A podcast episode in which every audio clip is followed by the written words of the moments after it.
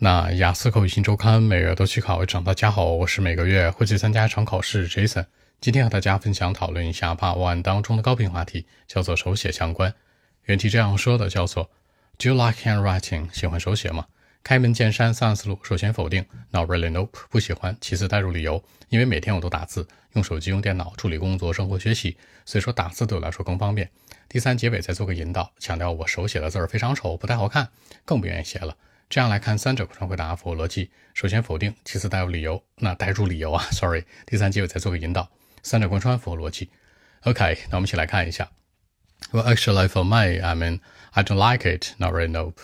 Because uh, I use my smartphone and computer almost every day, from Monday to Sunday. When I deal with my everyday work and study, I'm used to it. I mean, typing seems more user friendly to me. Handwriting seems very hard for me, you know. Uh, by the way, the point is that my written work looks a bit ugly, so I think that's it. 在结尾呢，这森做了一个引导，强调出来呀，我这个手写的东西特难看是吧？非常的 ugly，真的很丑，所以更不愿意写了。考官进来就会问了，那你为什么现在写东西越来越丑呀？现在是不是经常不写字了呀？可以形成更多话题的引导。好，说几个小的细节，第一个强调我适应了，I'm used to it。第二个打字更便利。Typing seems more user-friendly。除了说这个 convenient 之外，大家可以说 user-friendly。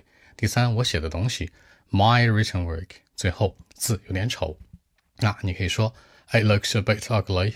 这样来看，把一些小的细节带进来，让文章更加具有说服力。